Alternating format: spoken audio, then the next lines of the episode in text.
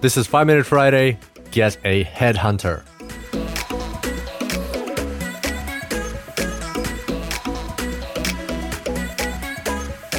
Welcome back to the Super Data Science Podcast. Everybody, super excited to have you back here on the show.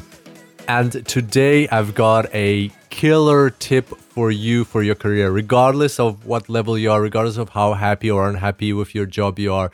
If you're searching or not searching, whatever the current state of your career is, this is a fantastic tip to Im- incorporate for absolutely everybody. So, I was advising a friend of mine, a, a dear friend of mine, uh, who's decided to move out of academia and into uh, the world of uh, data science in business, either in industry or in consulting. And uh, he's one of the most brilliant, talented people I know and super switched on, has had massive success in academia and just decided to now try out the world of business and industry. And uh, he was thinking, of how do I get started? How do I get started with a at a good company with a good salary? Um, how do I not jump at the very first job that comes my way, uh, which is very tempting? How do I find the right career for myself? And through the brainstorming session that we had, I realized that one of the best things a person in that position or in any position, regardless of where you are in your career, one of the best things that you can do is you can delegate that responsibility to somebody else. Effectively, you can just go and find yourself some recruiters or some headhunters or both who are hungry for talent who actually get paid when they hire the right people. Think about it. If a recruiter or a headhunter puts you in a position where you're getting uh, a decent remuneration, they're going to get a percentage. Usually, it's like about ten percent or twenty percent of your annual salary. So if you're getting a hundred thousand a year, they'll get to ten to twenty thousand dollars for just placing you. So they're constantly looking out for talented people to put into these positions. All you have to do is find them. It's like reverse uh, hiring or reverse looking for a job rather than you know them coming to you and scouting you. Why don't you go to them?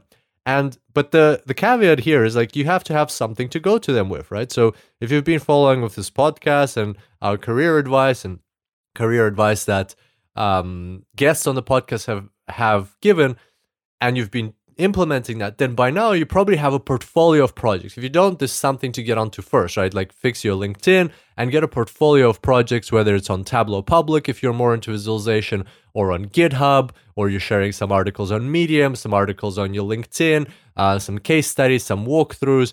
All this stuff should exist online so that when you go to a headhunter, you can say, hey, so and so, I noticed you're a headhunter in the space of data science and analytics uh, in the city I'm interested in working, or in this area, in this geographic area, or in these in these industries. They usually have specializations uh, geographically or um, specific industries and things like that. But you're interested in specifically a data science and analytics headhunter or recruiter in the industry or geography where you're interested in. So you'd say, so and so, I noticed you do headhunting, uh, recruiting. Uh, I just wanted to effectively save you some time I'm your candidate, right? Like I can do this, this, this, this. I specialize in Python or, or Tableau or whatever it is, uh, Power BI, R programming. Um, I can build uh, machine learning algorithms. Uh, this this kind. I'm interested in this specific industry. I'm very good at deep neural nets. Um, I, I don't have too much experience. You know, only maybe one year or zero years on the job. But at the same time, I've done all these projects. I've done. You can see, uh, you know, five uh, portfolio examples on this website on um, on GitHub. I've shared this. I've uh, volunteered and provided some machine learning advice on uh, on this platform and things like that. So basically, you describe yourself, you show everything that exists online, like this verifiable information. Boom, you have an advocate. You have somebody who's going to go out there and pitch you to other companies.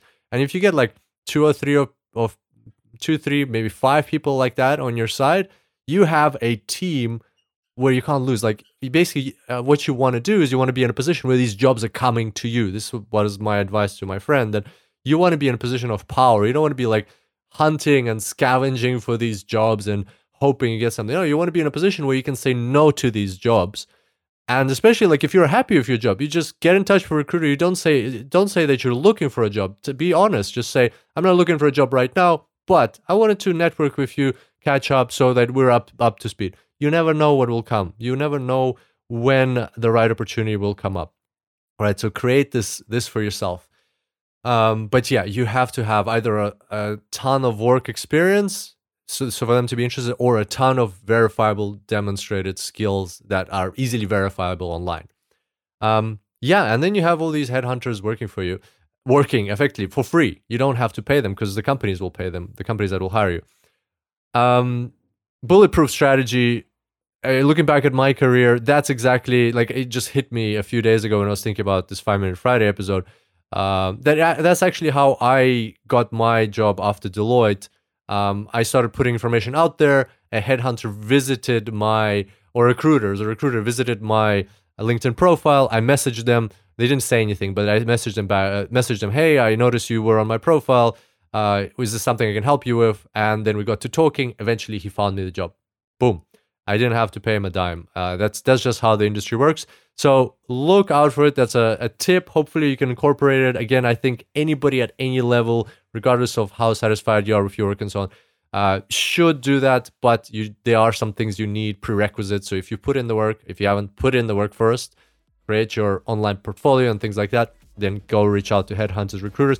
Just have them in your network if you're not looking right now. If you are looking right now, this will save you a lot of time. And if you truly stand out in the data science crowd, this will get you those job offers coming. All right, hope you enjoy this podcast, and I look forward to seeing you back here next time. Until then, Happy analyzing.